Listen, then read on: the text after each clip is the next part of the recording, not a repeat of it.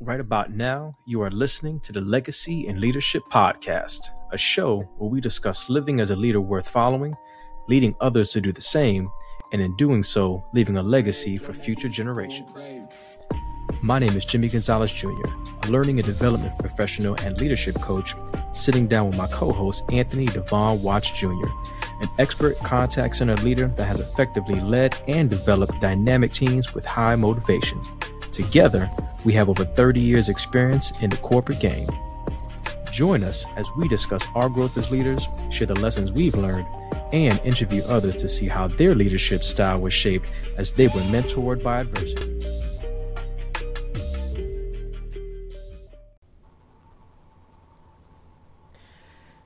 Hello, hello, hello, legacy leaders. This is your co host, Jimmy Gonzalez Jr., coming at you again with episode number 11. Hey. Yes. Uh, with my co host, Anthony Devon Watch Jr. Oh, thank heaven.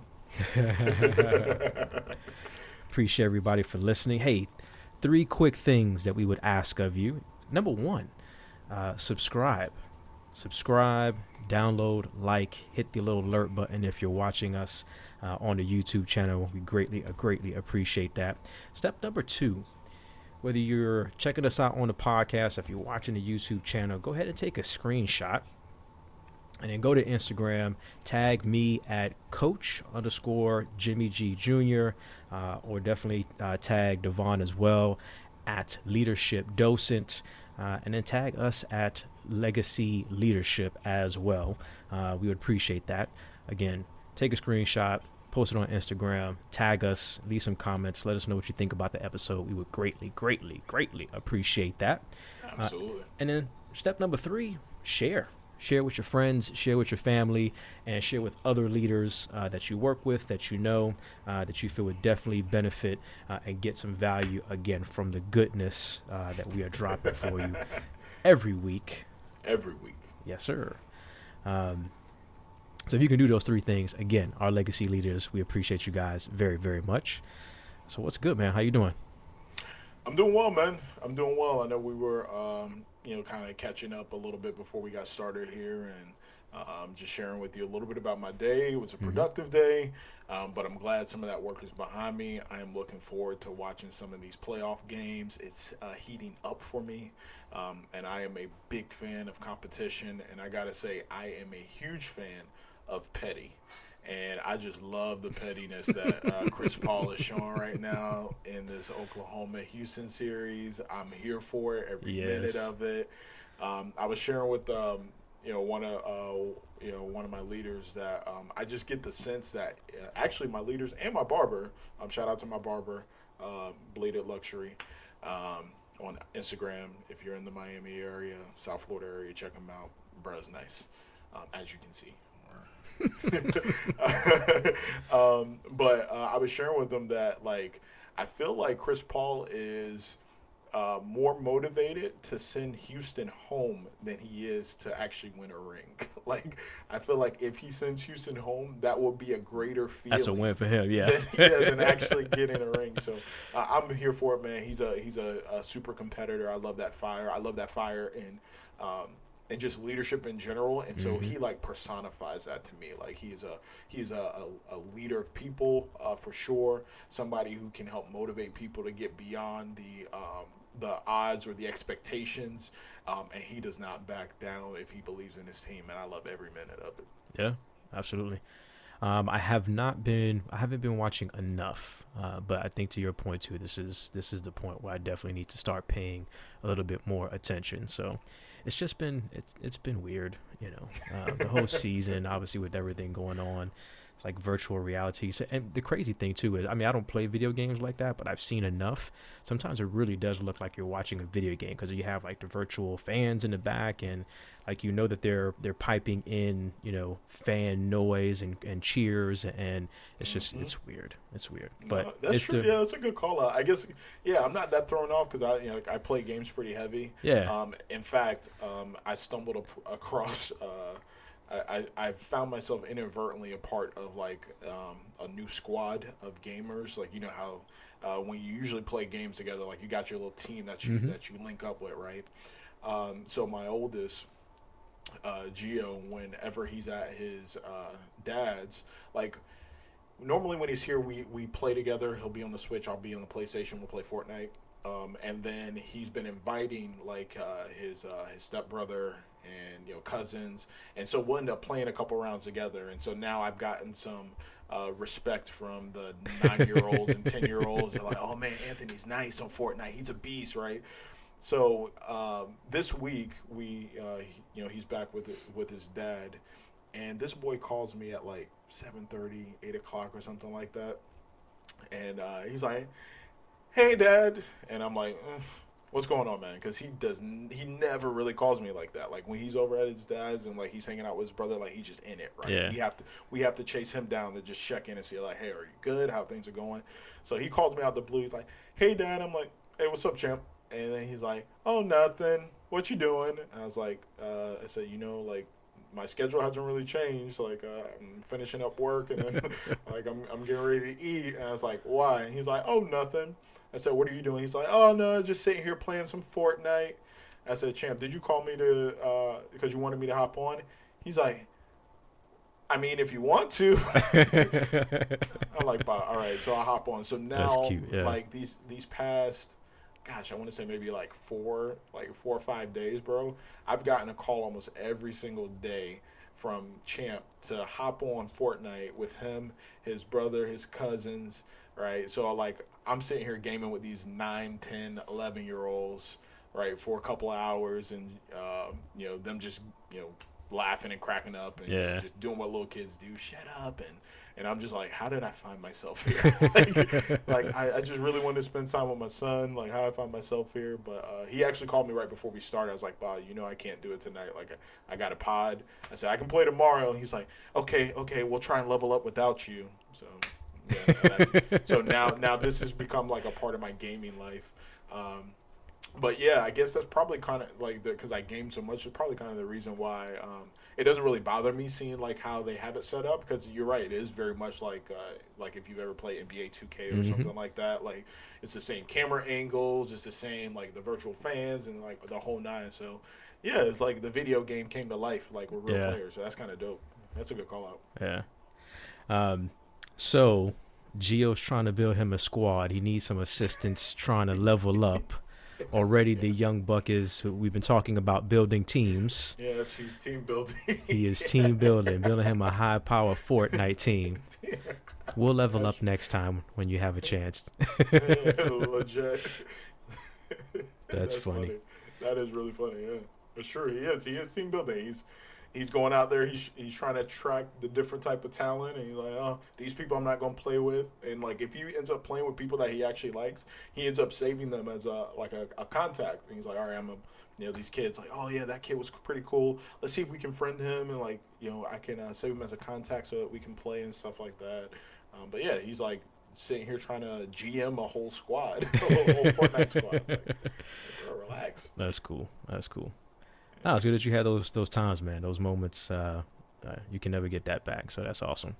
Yeah. That's true. That's true. Um, yeah, my day has been pretty good, man. Uh, I told you, you know, last night was was uh, pretty fun. Uh, actually, that was a weird situation too. So we saw uh, Tenet, um, and went to the movie theater for the first time, probably since January.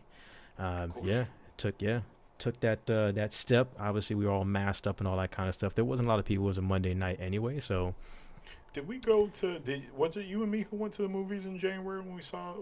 Was that when we saw John Wick, or was that before January? That was before January. Yeah, that was, bro, that was 2019. What? Yeah. Oh, man, this, this, this quarantine got the time going crazy.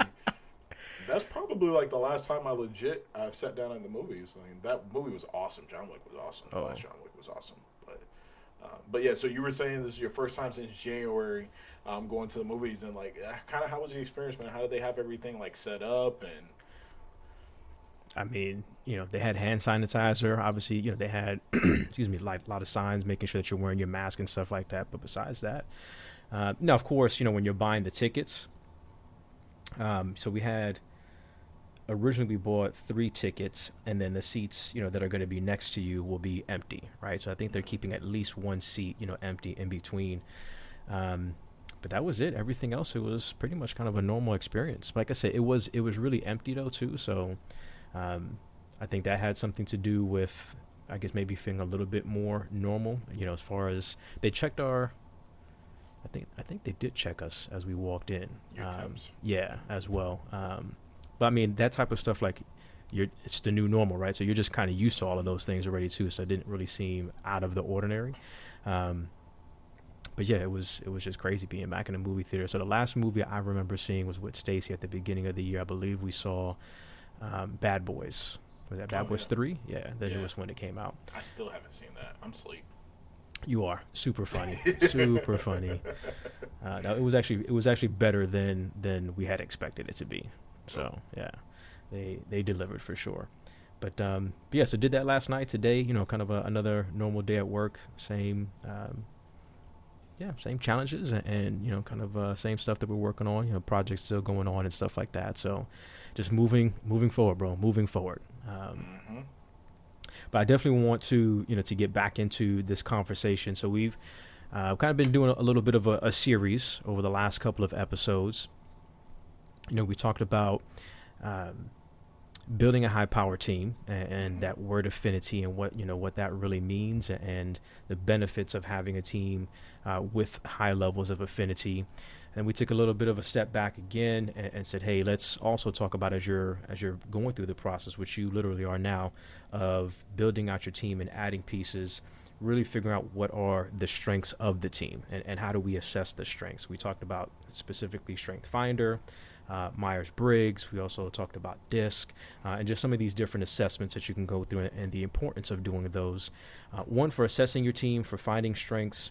Uh, so you can build off of those strengths, uh, know where your gaps are at, but also for communication, so that you can communicate more effectively with each other as teammates um, as well. So then we, we left off, le- and our, our legacy leaders know that in the next episode, boom, this one here. Uh, now that we have you know those steps in place, and you're going through the interviewing process, you know what what are some things that we should be thinking about? What are some some elements that we should really be focusing on when we're going through the interviewing process to help us? s- Not definitely not a an exact science uh, as as much as we've done it and as good as you try to you know get at the skill of interviewing. Um, but as you're going through that process, you know, how do we make sure we know what the gaps are? How to make sure we're selecting the right people that are going to help us fill those gaps and then help take the team to the next level. Um, so one of the things that you that you mentioned to me that I wanted you to unpack a little bit more is you said don't over-index, you know, kind of one way or the other, and you mentioned a few different areas which you shouldn't do that. So kind of talk to me a little bit about uh, again, you know, not over-indexing and as a leader, and I'm going through this process. How do I figure those things out? Sure. Um, so it's funny because like when I when I think about um, the interview process, um, again, everybody, if you've been listening, you know, uh, 10, 11 episodes in, you know I am wired from a sports perspective, and so I just I always think about it like I put on my um, my Ozzie Newsome cap, and I'm like, all right, I'm a talent scout now. You know what I mean? I'm going to go to this combine. Every interview is like a combine, and I'm getting to 40 times. I want to see how they jump. I want to see, you know, the lateral movement, all that stuff, right? But essentially, you're assessing these various skills, right, through this interview process. And to your point, it's not an exact science at all.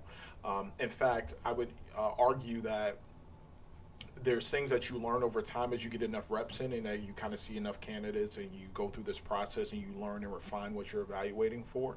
Um, not only do you refine your um, functional skills from an interviewing perspective, but you actually continue to refine your gut. And I do believe that gut plays a role in it as well. Um, in fact, I'm a firm believer, just you know, from a leadership perspective in general. Um, I think sometimes we make the mistake as leaders of as we grow and as we learn more stuff and get introduced to more information, we start to rely more and more on information and theories and data and less and less on our gut. And it's a mistake that honestly you can make because you have to remember that part of the reason why you even got to where you're at as a leader is because you've proven time and time again your gut to be right. And so it's not ignoring your gut, but it's about leveraging your gut instinct in conjunction with these other things Mm-hmm. to really be able to make the most effective decision, right? Um, but I think the first place it really starts when you're talking about like not over indexing um, for me is um, I think talent mix is one thing that's really important to kind of think about um, as you're building your team. And uh, what I mean by that is you want to make sure that you have a healthy blend of internal and external um, talent within your team. Uh, and for a couple of reasons, right? Um, I would say, you know, from a um, an external perspective, you don't want to over-index on internal talent because um, if the bulk of your team is promoted from within, while yeah, there's some you know benefits, some tangible benefits from a morale perspective, um, you really limit uh, your ability um, as an organization to keep up with the different ideas, innovations, and just kind of train of thoughts that exists in the marketplace, right? Um, I think you know for you and I both, as we've gotten a chance to meet other candidates um, that come from different backgrounds, different walks of life, or you just start like um, attending conferences. I know that you've attended a couple learning and development conferences, and you start talking to other people in that space. You start to realize, like, oh man, there's a whole bunch of other stuff out there that people are doing or they're using to innovate that I wasn't even exposed to because I've been operating kind of in this incubator for my squad, right? And so, um, being able to attract external talent allows you to get introduced to those concepts or those ideas, um, and then incorporate them into your organization in a way that didn't exist before. Um, so I, I think that's that's uh, really important. Um, but on the flip side, you don't want to over-index from an external perspective either, because I've just seen it where you know the organization is uh, hell bent on uh, we only prom- you know we only hire people externally. Like even if you come in as a uh, as a uh, agent, like there's really not an opportunity to work your way up because Mhm. we want to attract the external talent, right? Um, and so not only do you impact the the morale uh, of of your organization because you have folks that um, have been with you for a long time and they kind of see like, hey, there's not a there's not a way forward for me. um, but also you um, you know you you put at risk a little bit of the the institutional knowledge that's necessary um, in those rooms to be able to make effective decisions for the business. Like if I'm an external, like the situation I'm in right now, um, there's parts of the business that I have no understanding of or experience in because I haven't learned it and I didn't Mhm. come up through the ranks. And so when it comes time for me to be able to make decisions for the organization or kind of to, to speak on how these things will impact those parts of the business, I can't be the subject matter expert. I have to tap somebody who's an internal and leverage their their um, experience, and together we're able to make a refined decision. But if I didn't have internal talent to be able to pull from, I'm going to be making those decisions absent of that experience, um, and that can be uh, pretty risky to do as well. So I would say even before it starts, like you start interviewing a specific candidate, um, I think as a leader, you have to really start thinking about, um, you know, your talent mix, right? What is my current talent mix, and then uh, what am I trying to get after, right? If the bulk of my team is internal, and maybe I don't have an internal candidate that is, you know, uh, clear cut above the rest, and kind of I've been grooming and ready for that next step, Mhm. like don't settle on just saying well we got to make sure that we hire somebody external or internally explore what the options are externally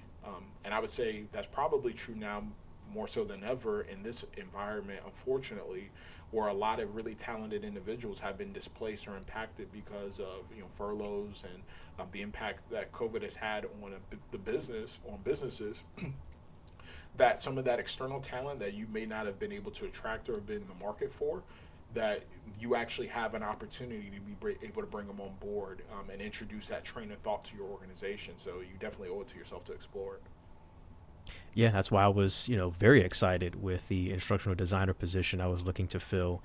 Uh, even going through this process a year ago, while we were very happy with the candidate that we landed on, I can just see the difference in the level of talent, the experience.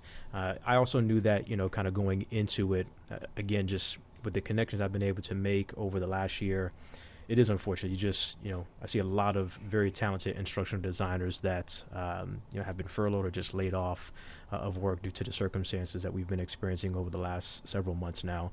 Um, but that, again, that was a good thing. Is that there's some really, really talented people out there, and you owe it to to yourself. You owe it to the team, you know, as well.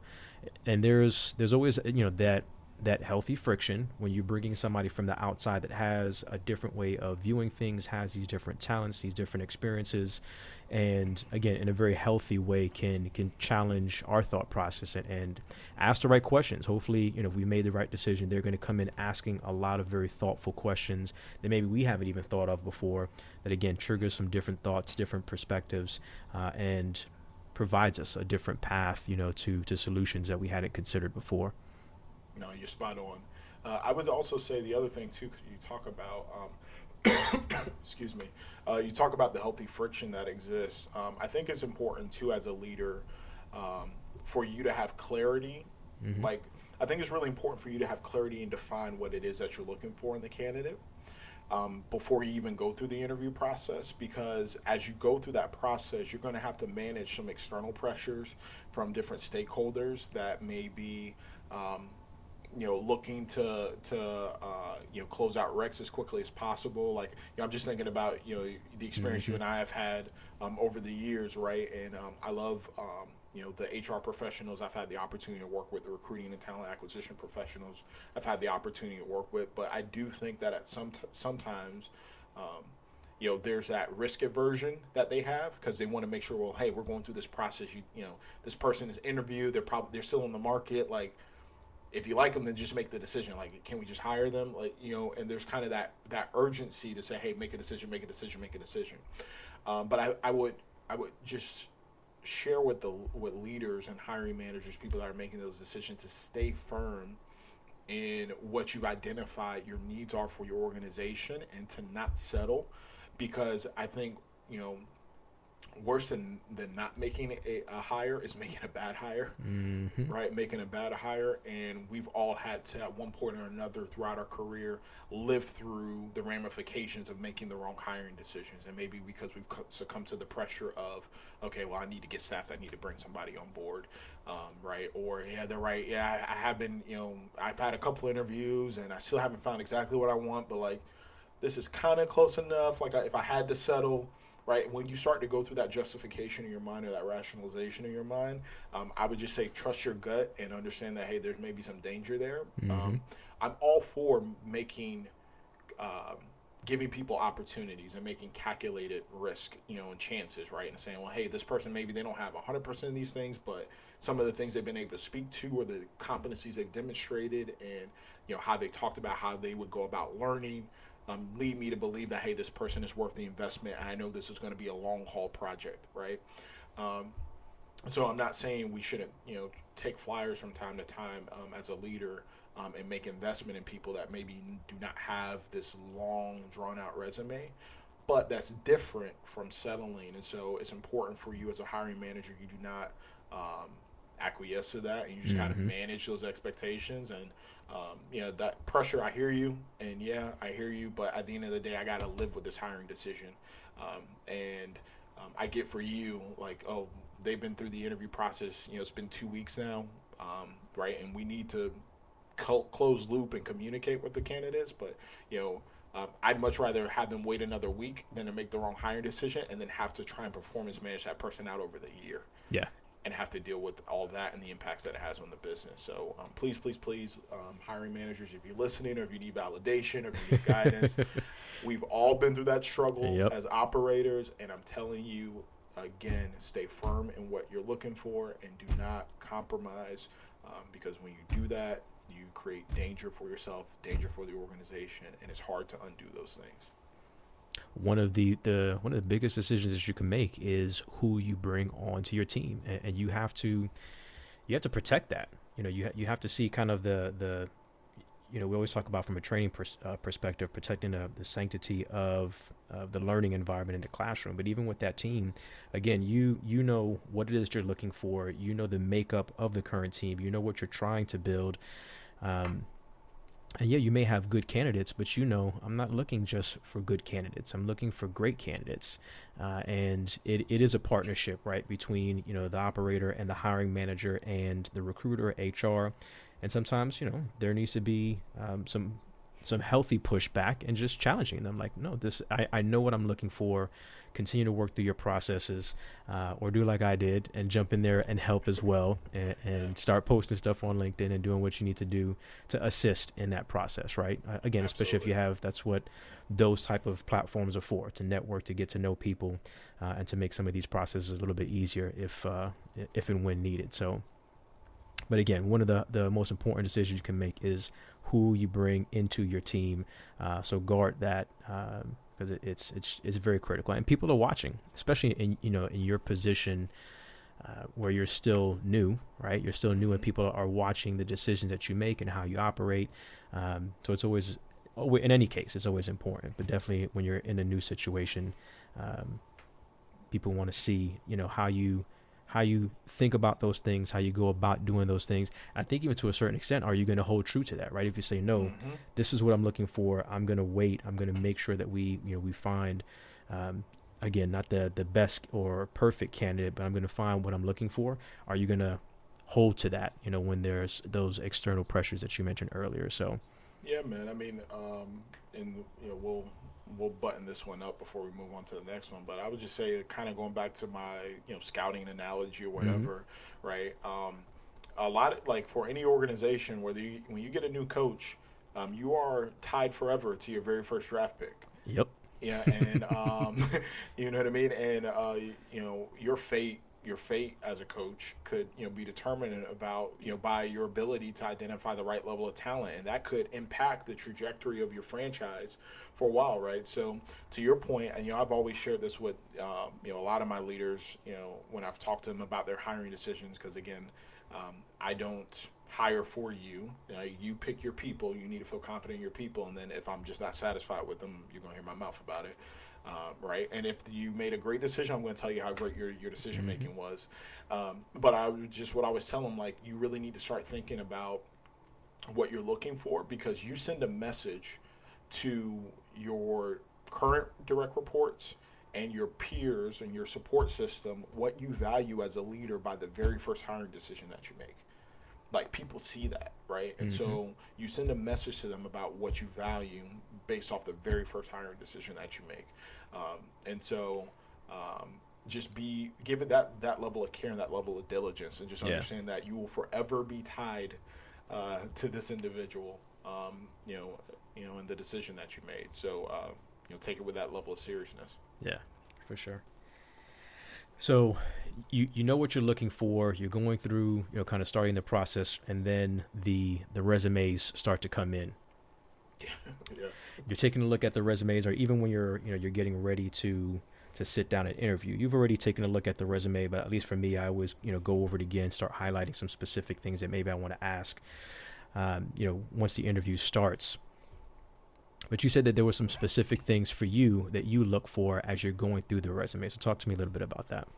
Yeah, for sure. So, um, what I will say before I even dive into that is um, for folks that are listening, um, I've, I don't know if you ran into this, but since we've started the podcast, I've had candidates for different roles that I've, I've been interviewing for uh, do their diligence as they should, and they've you know found us on LinkedIn, and then they start listening to the podcast, and then you know they start using this to get prepared. So if you're listening to this episode, you get the benefit of giving some insight into what I'm looking for, and so um, you know kudos to you, you know for doing your diligence. This is the benefit of preparation. So uh, congratulations. Um, right. But um, some of the things that I really start to look for, first for, foremost, when I'm looking at a resume, is I'm less concerned, um, you know, initially about the the specific roles or the specific the specific jobs that they held. Right. Mm-hmm. Um, I think you know recruiting is doing some of that that vetting anyway. And when I look over it, I'm doing a quick pass to say, yeah, does this make sense? Like, kind of, what is their experience?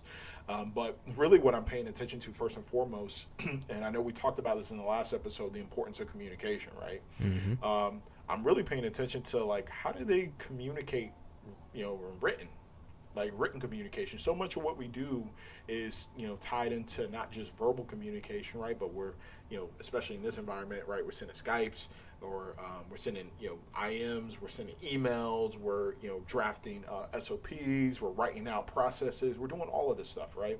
And so your written communication is extremely important. And I think um, your resume is kind of that, that, that um, initial impression of hey. Um, this is how this is how I express myself in written form. Mm-hmm. This is a mm-hmm. summary of the things that I've uh, that I've done or achieved, and this is how I'm able to speak to my contributions. Right, like I'm getting all of that from um, your resume. So I pay a lot of attention to the written communication. Um, so that's first and foremost, and then I use that to make decisions or to to have an impression about this candidate, right, from a communication perspective. Um, now, written is not 100% of it because then you got the verbal. So you have somebody who writes really good, or maybe they use, um, you know, um, a resume service, right, or somebody like that. So somebody's been able to kind of polish it up. So that's great. Now, how well do you actually speak to your mm-hmm. accomplishments mm-hmm. and the things that you've done? Um, but I do use it as information.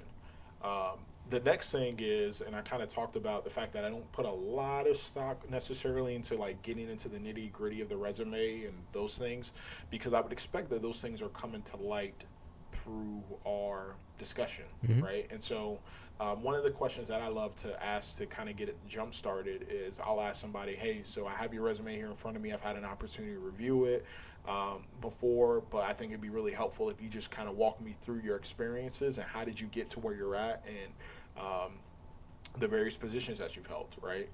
Um, and I love that question because I feel like it's really telling for a couple of reasons.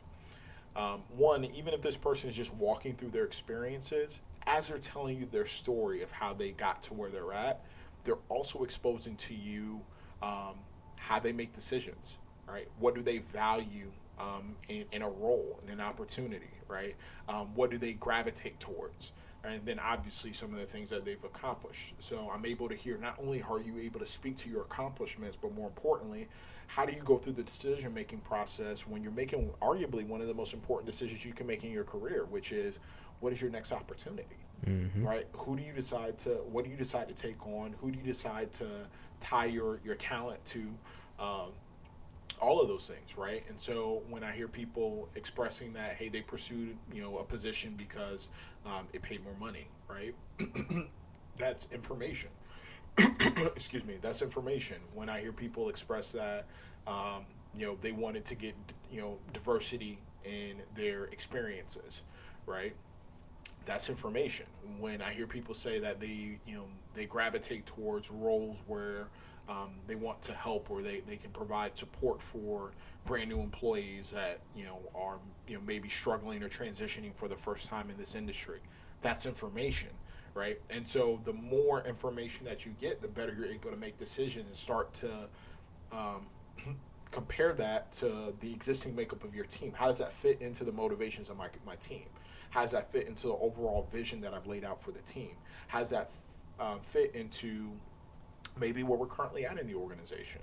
Maybe I have somebody who, um, you know, their mindset is, um, hey, I go where the money's at. You know what I mean? And so I'm, I'm bouncing around from position to position until I find the money. I'm not mad at that. If that's mm-hmm. been working for you, do you, right? But for me, I may not be in a position um, as an organization to be able to, uh, one, either compete from a financial perspective, mm-hmm. um, you know, or two, be able to um, fulfill that that hunger of always chasing down the money, especially if I know this is going to be a long term uh, build, right? This is going to be a long term project, and so I'm, you're probably going to realistically be in this role for about a year and a half to two years. That's what I have in my mind for um, your development, right? For anybody that's in this role. Um, and so if you're accustomed to, uh, you know, I'm looking for like, you know, six to nine months and then I'm on to the next, it may we may not be a good fit for one another. It's not it's not anything bad about you or anything bad about me. It's just you also have to take into consideration um, do what I do does the position that I have to offer meet the needs of this candidate as well because I wanted to be a good fit. I don't want to bring you into the organization under false pretenses and then when you get here it's like uh, yeah all that stuff that you thought was probably uh, going to happen or possibility, and you said that you valued.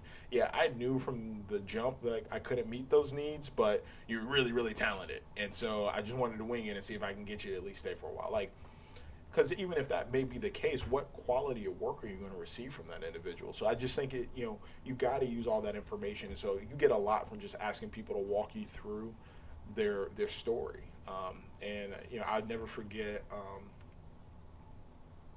I never forget. I don't know if it was my, my pops who said it. I think my pops did tell, pass this on to me. I don't know who he got it from, but I remember even as a, as a, you know uh, a youngin, my pops used to tell me, man, um, you know, you gotta whenever you're talking with people or interacting with people, man, you you just gotta you gotta talk to them about their favorite subject. And I'm like, how do I know what somebody's favorite subject is? Like, I'm just meeting them for the first time. He's like, bro, everybody got Always the same them. favorite subject. yes, it's them. I said, asking questions about themselves that'll give you a lot of information, right? Like, um, everybody's favorite subject is themselves, and so mm-hmm. um, that's just always stood with me. So I always start the the interview off by saying, hey, walk me through your experiences and how did you get to where you're at you know because people love to tell their story and i'm honestly i'm enamored by it. I want to hear it and use the information to make an effective hiring decision. So two things uh, that i wanted to say after that um, kind of giving you guys uh, some cheat codes out there uh, at least if you're interviewing with devon and myself um,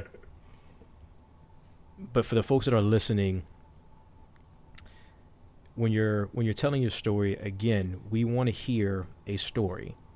We have the resume in front of us so just kind of going well you know when i first started i did this and then i did this and then like that's that's obvious right? It's evident on uh, the the document that you provided us. So tell the story.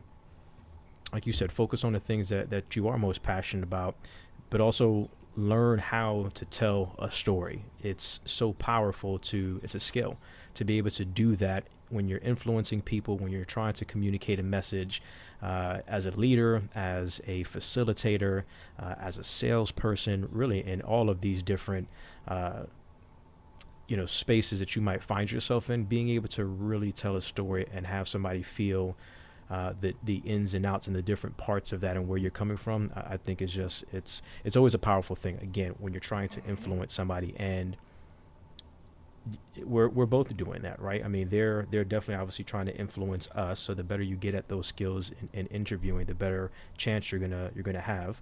Um, but to a certain extent, we're trying to to sell ourselves because you you mentioned you want to make sure that it is a good fit for both parties. You know, I think about the uh, the Venn diagram because that's been coming up in some conversations I've had recently over the last few weeks, and uh, so, you know, you're really taking a look at what is it that as an individual you're most passionate about. And then, you know, what are those skills that you bring to the table? So, what are the things that you're truly, truly competent in? And then, what are the needs of the business, right? So, uh, in this in this particular position, we're looking to fill some spots. We have needs that we have as a leader, as a team, as a company. You know, does this person have the right type of passion and do they have the right type of skills and competencies where we can bring them in and we feel like it is going to be a really, really good fit? So for that person, they would find themselves, if you look at those three circles, within that sweet spot where they're getting paid right? They have a job, they're happy about that, but more importantly, they're very passionate about the work that you're allowing them to do, uh, and they have a, a very um, you know decent level, a high level the, uh, of competency within the skills they bring to the table. Um, so helping you know as a leader and going through the interviewing process, thinking about those things as well. You may find somebody who you know from the conversation and everything that you can see, like they might be a really, really great candidate. But to your point, if they're looking to move on in six to seven months and you know that's just not the plan that we have, as great of a talent and, skill set they may bring to the table, you know that it's not going to be right for your plan, it's not going to be right for your team and what you're trying to accomplish. Um, so continue to work that process until you find something that's going to be good for you and good for them as well. So it's a win-win for both parties. No, absolutely, absolutely. So get really good at storytelling, y'all. it's a good, it's a good skill to have for sure. Um, so a lot of a lot of rightly so. Uh, there's been a lot of conversation, um, more so over the last you know few months about diversity and inclusion, um, and you know when when that conversation comes up, people tend to to speak about it kind of from a a certain perspective or, or coming at it from a particular place, um, which you know we definitely don't disagree with, right? I mean, when you when you're looking at a leadership team, um, you would hope that there's diversity in um, in what you see and uh, the the experiences, the the color of folks and where they come from and their education and things like that. Um, but you also had kind of a, a different perspective as well when you think about diversity and inclusion. Uh, so I was interested to, for me to hear a little bit more about that, but obviously to share with our legacy leaders kind of where you're coming from in regards to that. Yeah, absolutely, man. So um, this is something that honestly, you know, I've just been able to um, continue to educate myself on and mm-hmm. just kind of refine over time and talk to um, individuals who are in the kind of the diversity and inclusion space. Mm-hmm. And, you know, they really um, study, practice, advise, consult organizations on these type of things, right? Um, I think uh, you kind of called out a lot of time the knee jerk reaction when you're thinking about diversity and inclusion is to think, okay, so we're talking about um, you know ethnicity, you know, racial, we're talking about gender, we're talking about orientation, mm-hmm. right? Um, you know, we're talking about um, age, so I need to make sure that you know I'm, I'm I have a mix of those those things, right? And to your point, yeah, your your leadership team, your organization should reflect, it should be a mirror of the community. It should be mm-hmm. a mirror of um, those that you're entrusted to steward, right? Um, I think the more that you are able to uh, identify individuals from those kind of diverse walks of life and those diverse backgrounds and put them into the necessary spaces where they can bring those thoughts and those perspectives to the table the organization is better for it. Um, mm-hmm. I just think, um, again, uh, you know, organizations and leaders, we act. To be honest with you, we deliver our best product, our best version of leadership through collaboration and shared thought and diversity of thought, right? Uh, but outside of the traditional, you know, again, you know, gender orientation, you know, racial age, mm-hmm. um, diversity it's also about diversity and experiences. And I think that's really the one that gets looked over from time to time. Um, even if you are the most you know diverse and inclusive organization, that's one of the things I think that we um, kind of miss on as hiring leaders or hiring managers um, is the diversity and experiences. And I think that's really helpful. Like um, I think about um, you know just myself uh, and you know what I bring to the table. We have a good friend of ours, uh, you know Rico. Shout out Rico. Rico is a learning development professional for Facebook, and mm-hmm. um, we both have had a hand in um, a little bit of his development. He, you've had a big role in his development and get him on the learning development path. Um, and so to see him kind of blossom and grow has been, um, you know, just amazing, yeah. amazing for all of us, man. Um, so shout out Rico. Um, I know he's listening. Um, and also, we probably need your help with some of this uh, podcast stuff. See if you can help us out with some animated videos. teamwork, like man. Teamwork. teamwork. Teamwork. Social media consultant. You know I mean, holla at Zuckerberg. holla at Zuckerberg for us. Um, but uh, yeah, I think about you know his background and kind of you know my experiences and you know my background, or um, you know even you know my brother-in-law. Um, again, you know he's uh, you know has a, just a diverse, a different background than I. We're both around the same age, right? All of us are around the same age, all three of us. Uh, both of us are African American males, um, right? So similar generation, so we like similar things, right? And we kind of had similar up, you know, upbringings from that perspective. But um, I think about me myself personally, like I I experienced high school. I went to a private school um, in Orlando. I had the opportunity coming out of middle school to um, play sports and um, that gave me the, the, the chance to um, have my education paid for this private school. And, um, you know, uh, I think about the value that that experience offered me because um, when you talk about diverse experiences, right, here I am attending, uh, you know, one of the, the most well known, um, you know, private schools in the Central Florida area.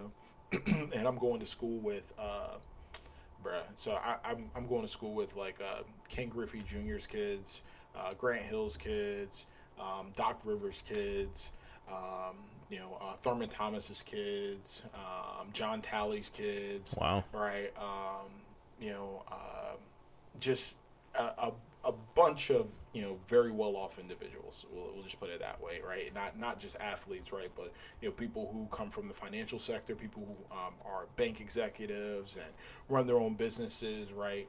Um, you know, and so I'm. Um, I'm in, you know, multi-million dollar homes and stuff like that, right? And here I am, you know, the son of a financial aid assistant and a, cor- a correction officer, right? In those same rooms, mm-hmm. um, and you know, for me, I had the opportunity. I was fortunate enough to have the experience of talking to you know very wealthy uh, individuals, multimillionaires, as a teenager. You know what I mean? And so.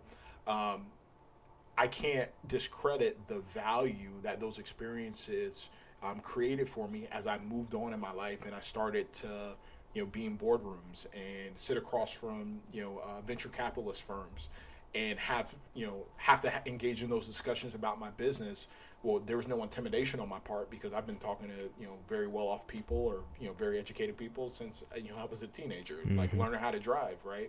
And so there's a lot of value in those experiences in comparison to maybe somebody like Rico or um, somebody like my brother-in-law who went to public school, or my sister. Hell, even my sister. My sister and I are two years apart. My sister went to public school, um, right? And so um, it's not that one is you know better or worse. There were skill sets that she developed. To be honest with you, um, that were um, you know more valuable and better in some respects than some of the skill sets I developed. Right. Um, I just think about um, the autonomy that she had to have um, as a sophomore, junior, and a, and a, senior versus somebody like myself. I'm going to a private school. They pride themselves on their graduation rate. So, um, you know, yeah, my sophomore, my junior year, there's parts of the year like I had my hand held to make sure my you know my assignments were getting done and people were double checking on me, and mm-hmm. I had an abundance of resources versus my sister. You're one of you know 2,000, you know, or something like that. Like you're one of uh, hundreds and hundreds in your graduating class. So like, if you want it, go get it, and if you don't want it, well all right, we got more people coming in, right? So yeah. um, I think just those diversity and experiences um, people bring with them to the table, right? And um, I think you can't discredit that. Um, you know, it allows you to um, just have again just diverse thoughts and perspectives when you're making big decisions. Um, you know the fact that you know I've you know I bring to the table like just like you we bring to the table experience traveling around the country and having to do drop-ins and you know do performance consultation or rollout training. Mm-hmm. right? So imagine what you're bringing to the table or bringing to a, a, um, a, a space right? A, a space a leadership team when you have that experience of having to drop in interact with people you've never met before get buy-in get influence get them to adopt the behavior and you have a week a week and a half to do that. Yeah. and then you're flying back out and there has to be embedment well, obviously that brings a different level of value to the table than the individual whose only learning development experience has been face to face in a four walled environment, and that's the extent of how they've been able to train, right? And so I think um, it's important when you think about diversity is also trying to amass diversity in experiences. Uh, people who have worked for us, you know, some of them, you know, um, the major, you know, um, you know, Fortune, you know, 500, 100 companies. Mm-hmm. I think there's a lot of value in bringing people like that to the table, but there's also a hell of a lot of value in bringing people who have had to build startups from scratch to the table too, because that entrepreneurial experience is a lot different than stepping into an environment that's already buttoned up, and you know, you're having to navigate the complexity of a large organization.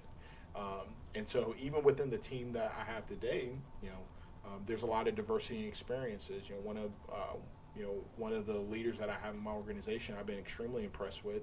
You know, he comes from that kind of small startup type background. You know what I mean? He's working for an organization that um, they had to build out a call center. It's probably at most like 100 heads, and it was onshore and then it was offshore. So you have to travel to the Philippines um, in order to help them with their call center operations, and he was responsible for it, right? Mm-hmm. Um, and so in the um, totality of his leadership scope, he's led maybe about 110 people, right?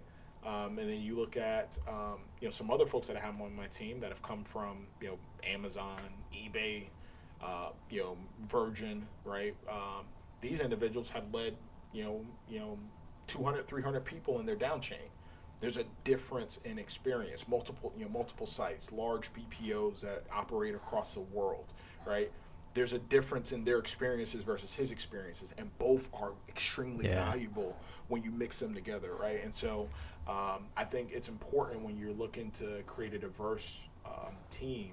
Again, you're not just focused on solely the you know the the how people look, right, or um, you know people's preferences and stuff like that. You know, um, you again, you want to make sure that your organization is a mirror of the community, but um, you also really start to think about the diversity experiences. Oh, okay, I got somebody who's worked for a large company. I got somebody who's worked for a startup, right? So they're both going to have different perspectives. And when we're making decisions on how we handle stuff or roll stuff out, they're both going to be able to bring something to the table that's going to allow us to produce the best product possible.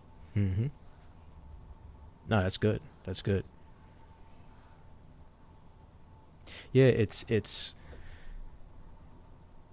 you know, I think that's getting back to kind of the last section right before this, you know, the importance of telling your story. Because if you're that candidate sitting in there, how are you able to tell the story of these experiences? Again you don't know the experiences of, of the different candidates or maybe the other people that you know this this leader this potential boss has on the team but how do you tell that story and allow those experiences to come to light and have confidence in that? Have confidence in in, in what i've done and how that's led me to the point i'm at today? Um, because to your there's just there's so many you know so much different value in uh, those examples that you just provided. You know, somebody who's maybe worked in a very small call center uh, as opposed to somebody else working at a much much larger company.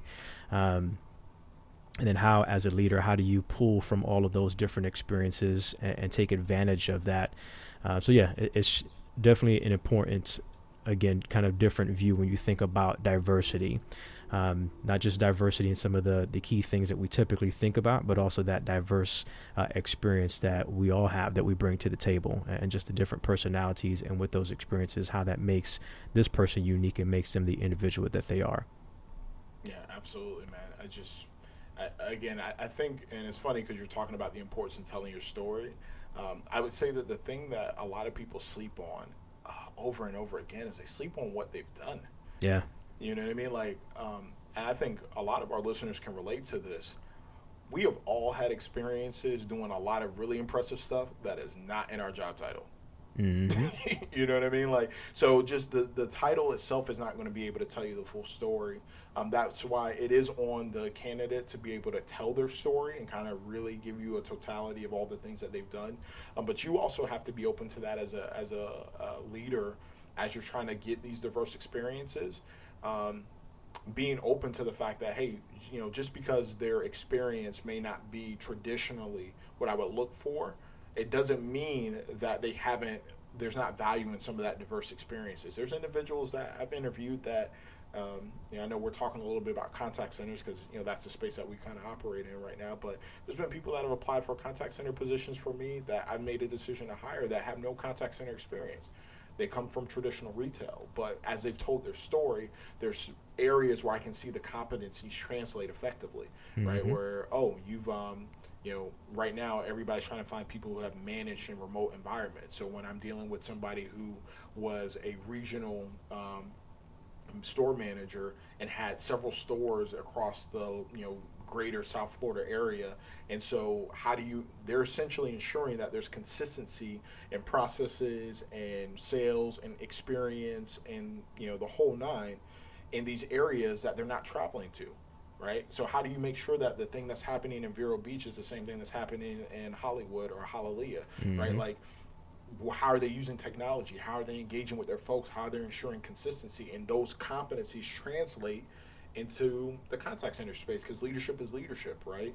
Um, and so it's also on you as the hiring manager to be open again to those diverse experiences and not just go in saying, well, they need to have the same experiences that I've had, right? You need to have worked in some type of BPO space. You need to have, you know, you, you should have come from a traditional uh, L and D position and worked your way up from trainer to instructional to all these different things, right? Like um, or you know they need to have instructional designer in their title. I mean, you know, I'll be real with you. Uh, like I think about you, for example, bro. Your your title nowhere near encompasses all the things that we've been able to partner on. You know, how, you know, alone, let alone the stuff that you've been able to to do outside of our relationship. Mm-hmm. You know, mm-hmm. we've um, we've handled recruiting stuff. You've literally you've done ID work for me. You've you know created videos, content, curriculum, facilitator guides. PGs, and if you look at your title, you're really just responsible and by title for ensuring consistency and facilitation. You know what I mean? And so if I only looked at your title and didn't really hear your story and hear those diverse experiences, I wouldn't know all the things you bring to the table and really understand the value And oh yeah, you know he doesn't have instructional designer in uh, on as a role that he's worked in, but all the work he's done is ID work. Yeah. Uh, so yeah, he would be a good fit for this role. You know what I mean? So uh, again, the ownership is definitely on the candidate to tell their story, um, but also for you as a hiring manager to be open to those diverse pr- experiences that may not align with traditionally what you would think somebody, um, you know, uh, that you're going to hire should have uh, in their resume. Um, so yeah. yeah, I think it's it's important for the leader to know, and and really this is what we've been conversating about over the last few episodes is I'm not just looking for specific bullets on a resume. I know what skills I'm looking for. I know what competencies I'm looking for. I know what type of um, of characteristics and, and, values you know that, that I'm looking for within a, a particular candidate that speaks volumes um, more so than what's just on the resume itself. Um, so being able to to sift through this story and say, okay, again, I'm not being closed minded into you know looking for somebody that has this specific experience, but being able to listen and really hear. Uh, them tell their story and again speak to those different things. Uh, even when I was going through, you know, within the last few weeks, the uh, interviewing for instructional designer, someone had reached out to me, uh, a candidate that was interested, and and this is happening uh, a lot I believe these days, just from what I'm able to to see and observe, uh, you have a lot of folks that are in typical educational roles, like teachers, and they're trying to move into that instructional design space. Uh, and this person kind of fit that mold. Um, and you know, K through 12 ed- educator, and you know, was looking to be an instructional designer. So if if they didn't have a connection that was able to reach out to me and they just sent their resume into the the recruiter based on what you know typically I said the recruiter may not have sent that person over to me.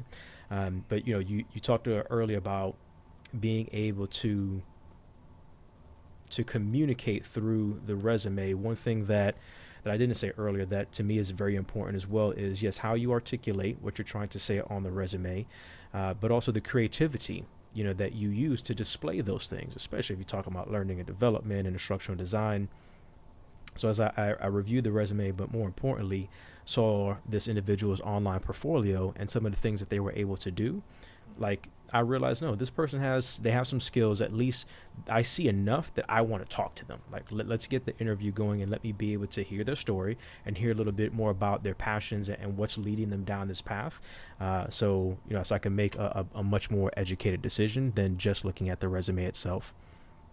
Um, and then you know, it was you know just thinking about some of the experiences that it was just really cool. You know, seeing a connection post something about somebody that they know and you know you see this little you know piece of uh, micro learning content and then you start following that person you you, you uh, go to the Instagram account and see some of the work that they're doing that has nothing to do with instructional design but they're using those skill sets mm-hmm. really as a marketer, you know, on, online and on Instagram, uh, and especially when you're talking about what we do, whether it's you know engagement initiatives, whether it's learning initiatives and projects, being able to market these things is hugely important, you know, to get people interested, to get them excited, uh, and then you deliver it, and then continue some of that, you know, that drip marketing before and afterward to, to get the embedment and sustainment, and again, whatever this project or initiative is.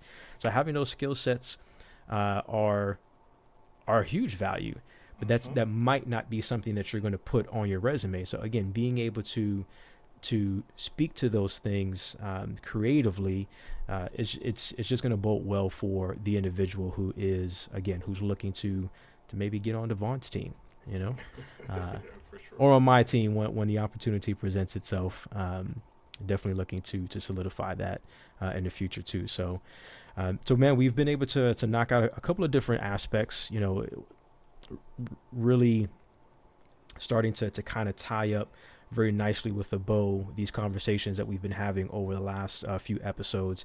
So you know, at the beginning, you talked about making sure that you're not over indexing you know what you're looking for you know i'm not going to over index internal candidates which is very good for morale uh, you know you have especially depending on how long they've been there there's that institutional knowledge that you can take advantage of uh, and then not over indexing on the other end and saying well you know yeah, we have these folks that have been here, but all of the new spots are going to be filled with external candidates. We talked about articulation uh, in in written communication, also bringing some creativity to that. Mm-hmm. Um, and if you need some some assistance, uh, please look for. It. I mean, definitely Google right is always there for you to to to be able to research and see you know the the different styles of of resumes these days to help you stand out in you know the sea of three four i've seen 700 people apply to roles you know so how do you help yourself uh, stick out uh, well again being bringing creativity to how you communicate those things on your resume is going to be uh, of huge benefit to you and then once you've landed the opportunity to be able to get into the interview how do you go about telling your story because you might have somebody like devon who says hey Kind of just tell me your story. Kind of tell me, you know, how you how you got to this point and what led you uh, here. And then, you know, for the leaders out there looking to build teams, again, thinking about you know that diversity in. Um, again, not just the typical things that we may look at, uh, gender, age, ethnicity, but also taking a look at the diversity and experiences that we all bring to the table and how important that is to uh, when you're looking to uh, to fill gaps. And again, really add the right components and the right pieces. I said it earlier, I'll say it again. You know, as a leader, one of the most important decisions you can make, and it's just critical, is who you bring to your mm-hmm. team and who you add to your team. Um, so continue to think about those things. Uh, what we have, you know, for you guys uh, as we move into next week as well, we're going to continue this uh, this path, but really kind of take it from a, a different perspective we wanted to talk more for our legacy leaders about you know being a leader and, and, what we're looking for when we're trying to to make those decisions and and add people to our team well what if you are sitting on the other side of that table and, and you're the person being interviewed? Uh, as we go into our next uh, mentored by adversity episode which is going to be uh, episode number 12 our next guest is going to be Daylin Perez um, and she is owner and CEO of uh, a company that does does just that that helps people with their resumes and interviewing skills uh, the professional pantry.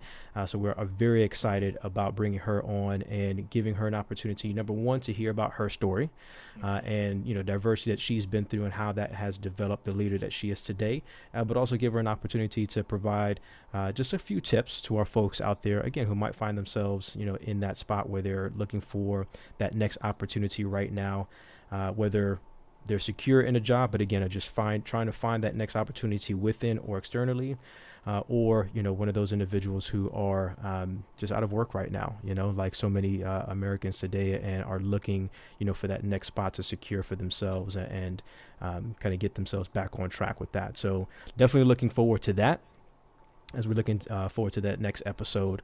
Uh, and again, episode 12 and our next, really the third installment of uh, Mentored by Adversity MBA Love series. It. Yes, sir. I can't wait, man. I can't wait. So, for our legacy leaders, uh, we started with this, and we're going to end with this. Three things that we're asking you to do. Number one, subscribe. Subscribe, like, leave a comment, hit the little bell, the alert bell, so you always know when we're dropping uh, our new videos and vlogs out there for you. Uh, Step number two, take that screenshot. Whether you're listening to us on the podcast, or you're watching on the YouTube channel, hit the button, take a screenshot, post that on Instagram, and then tag us at Legacy Leadership, at Coach underscore Jimmy G Jr., uh, at Leadership Docents uh, and leave us some comments as well. Uh, again, we just want to be able to hear from you, know that you're listening, know that you're out there. Um, we like the feedback. You know, we love talking and putting the content out there and providing value. Uh, you know, but when we get the feedback and we hear back from you guys, especially if you take that extra step of love uh, and do some screenshots and share that on, on Instagram, just lets us know that you are out there, that you are listening, and again, that you truly are getting value from the conversations that we're having.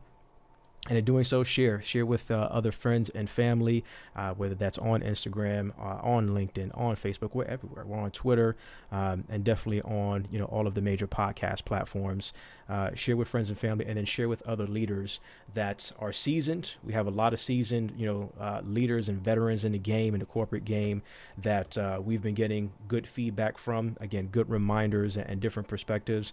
And if you're new you know to to leadership and you're you're growing and you're developing obviously we're here for you as well. Uh, so make sure that you're sharing that with leaders that you know and folks that are looking to be a leader worth following and then taking it to that next level and helping others uh, and develop and helping them to do the same so that we all can leave a legacy for generations to come. So, on that Absolutely. note, we thank you guys very much for riding with us. Hope you enjoyed the episode. And until next time, this is Jimmie Gonzalez Jr. and my co host, Anthony Devon Watts Jr. Take care, everybody. God bless and stay encouraged. Thank you. Rage on that beat, going crazy.